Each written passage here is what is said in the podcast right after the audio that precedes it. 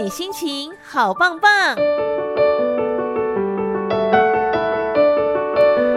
来进行今天的心灵能量棒，希望听了之后都能够让你心情好棒棒。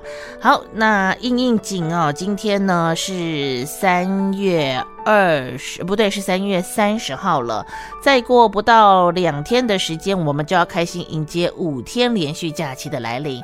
但是你知道吗？这五天连假当中，其中还包含了一天叫做清明节。人说清明时节雨纷纷呢，有的人对于这个呃。亲友的离去的，真的有的时候那个情绪到现在还没有办法完全的释怀。那面对这样的情绪，我们应该要怎么样来做处理？今天很开心，我们在线上邀请到的是微光心理咨商所的咨商心理师邓善婷，邓咨商心理师。Hello，您好。Hello，主持人好，各位听众朋友，大家好，我是邓善婷，智商心理师。好，今天要请到这个善婷智商心理师，就要来跟大家来聊一聊，到底如何要才能够跟逝去的家人好好的来道别呢？嗯，其实最近刚好我前阵子在外面剪头发，也听到有人正在聊这个话题，嗯，就是在谈到说，哎。可能父母年纪大，然后有时候父母会开始谈说，呃，写遗书啊，甚至是遗产分配等等的。嗯哼。然后那时候就听到他们在谈说，哎呀，就是他们就觉得干嘛干嘛谈这个呢？就是好像很不吉利。嗯。然后就觉得现在也好好的，何必？就是谈了好像会让人蛮害怕的。嗯。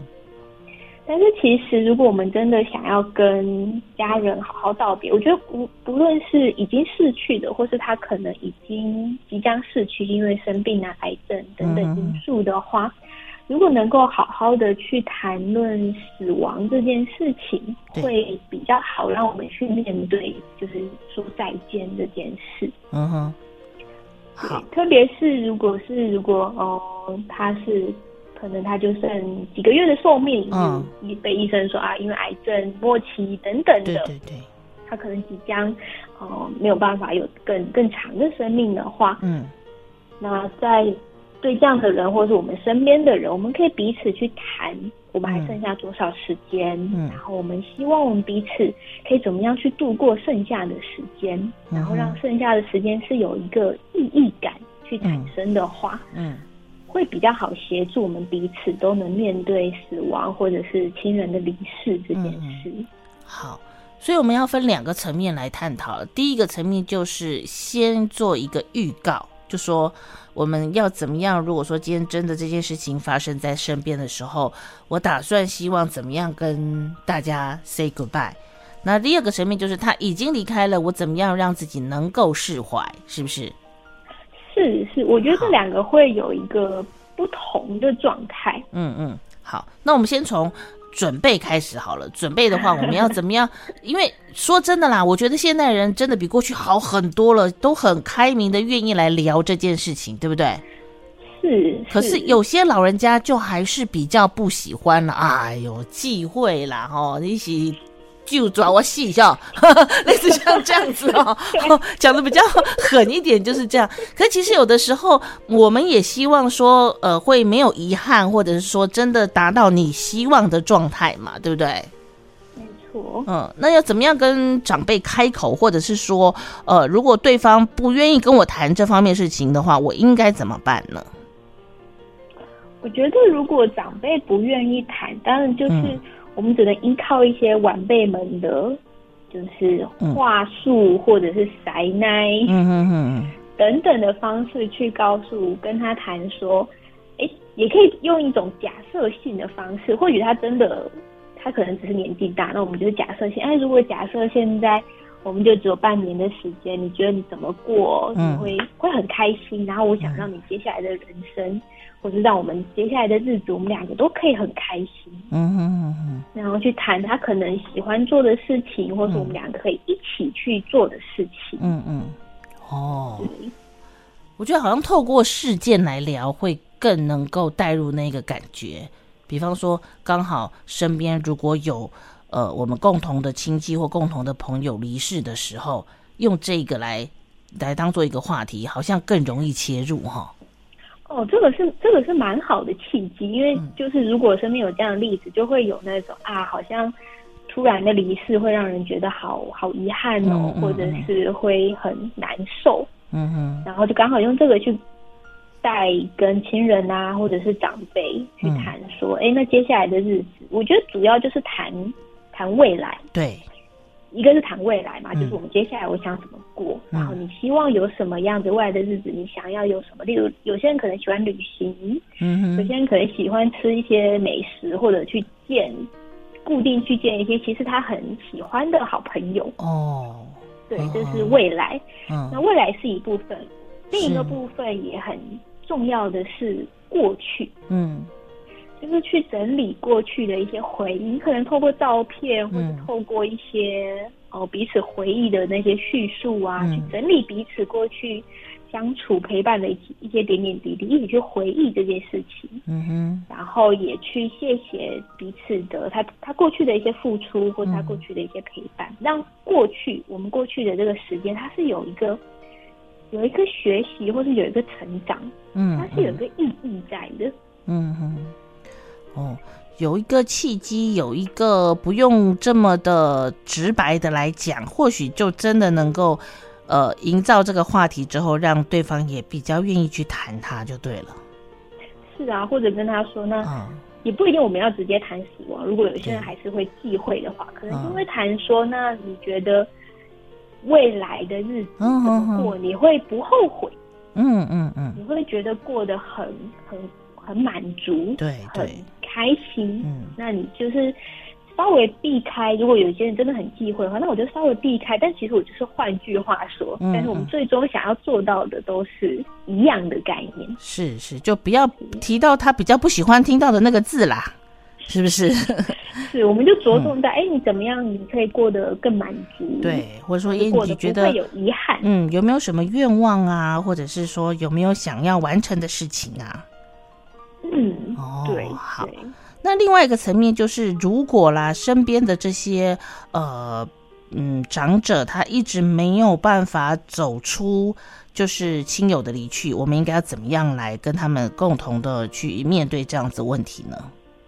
嗯，就其实亲人离世这件事情真的是很不容易面对，也很辛苦的一件事情。对。对，然后，其实，在心理学里面。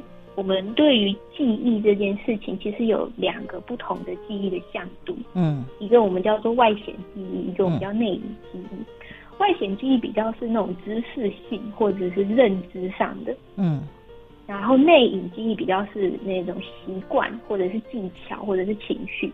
嗯，举例来说，例如以骑脚踏车来说，嗯哼，我知道脚踏车有两个轮子，对，然后它有把手，这个是外显记忆，因为它是知识上的，是认知上的。嗯、那我知道怎么样子，就是那个骑，我我直接骑上去，嗯，就是去踩那个轮板啊，嗯、然后车子就会跑的这个感觉，它个这个是内隐记忆。哦，内隐记忆其实是很难。忘记，因为它是一种技巧，是一种习惯。就是我们就会说，你只要一旦学会骑车，你就不会忘记你怎么骑了。对对对，会游泳就永远都会游泳啊。对对对，嗯，那这记忆这件事情，其实也会在我们面对亲人或者是身边的人逝世，它也会发生。就是我虽然外显记忆上，我认知上我知道我的亲人或是谁谁谁他已经过世了，对。可是其实内隐记忆常常会影响我们，他会例如说，我可能在买饭的时候，我不自觉就多买一份，因为要给他，或者是我煮完饭之后，我不自觉多拿了一副碗筷，嗯，甚至是我今天发生了一些有趣的事情，发生一些不开心的事情，嗯，我当下很快下一次就想到说，哎，那我回去我要跟他分享。好，短期之内是会这样。对，其实它有可能会因为每个人的差异，它有可能会维持蛮长一段时间。哦是哦、你可能数个月，甚至有些人，嗯，一年两年都有可能。每个人的状况不一样。嗯哼。但因为这些其实是我们哦、呃、很很正常记忆形成的一个模式，所以这些都很正常。那、嗯、我们身边的人可能也都要有这样子的理解，并且去包容。比如说，假设我的。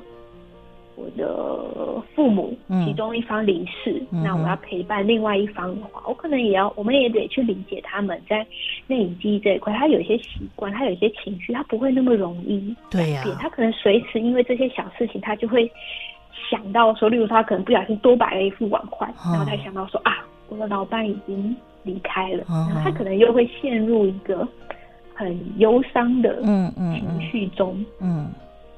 但这件事情就会变成是我们得试着去理解，然后并且给予一些宽容，宽容，对，宽包容或者是宽容，而不是去责备说你、嗯、你不知道他已经过世这么久了，你为什么还要这样？哦，但有些这些真的是我们不自觉，我们没有办法那么快就割舍的一些情感。对呀、啊，哎，拜托相处。都已经超过有五六十年也有可能了，对不对？是，已经身边长期五六十年都有这个人在，那就在突然之间他不见，我相信习惯是没有办法。你你连身体都有一些固定会会会习惯的那些动作，怎么可能在一瞬之间就改掉呢？没错，特别是说可能像父母，我们伴侣去世的话，我可能跟他相处了数十年，五十年、六十年，嗯，那。这这已经都是一个五六十年的习惯了，怎么能期待他可能几个月，嗯、甚至他可能一年，他就完全有一个新的习惯可以替代？哦、是，对，我我相信当事人他一定也很难受，因为他自己他就会时不时的被嗯。激起这一种回忆，嗯嗯嗯，所以我觉得在身边的人就更要多给一些理解跟同理。那我们怎么办呢？遇对像这样的情形，是安慰鼓励，还是呃要怎么样去做呢？我觉得最简单，也不能说最简单，这件事情不好做，但是其实我们就是只要基本的陪伴就好。哦，陪伴就好。那个对，那个陪伴是假设他今天又想到了，嗯。那你可能就是坐在他身边，拍拍他的背，哦，然后可能跟他说一句啊，又又想到他了，对不对？嗯嗯。那你你这次想到他什么呢？嗯。或者是他如果不小心放了一副碗筷，然后他又开始陷入那种对我的我的伴侣去世的那种忧伤的情绪，嗯哼，也是就是到可能就是到旁边拍拍说呢，你你今天想要这副碗筷就摆在这了，还是我先帮你收起来？嗯哼哼哼，其实就是就是待在他旁边，可能稍微询问他说他想到了什么，嗯、或者是他如果哭就递给他一张卫生纸。哦，其实有的时候基本的陪伴，然后给他一些空间去。去想这些事情是就好了。哦，对耶，我觉得我们很难做到这一块。对，虽然我刚刚说很简单，但是其实它不容易做到，因为我们有时候真的太想要帮对方解决问题，对，对，对，太想要让对方好起来。我们太想让对方赶快振作，然后恢复到过去那种很开心、很快乐的一些氛围，对不对？对，所以我们最常讲的话就说，哎，不要想了啦，这 振作起来，我们开心一点。好像就觉得悲伤这种东西是不能够持久的，对不对？哦，对，但是这些话就其实也会让人有很多的压力，没错，就会觉得说，不论我我自己是那个很难过的人，或者是身边陪伴的人，嗯、可能都会觉得说。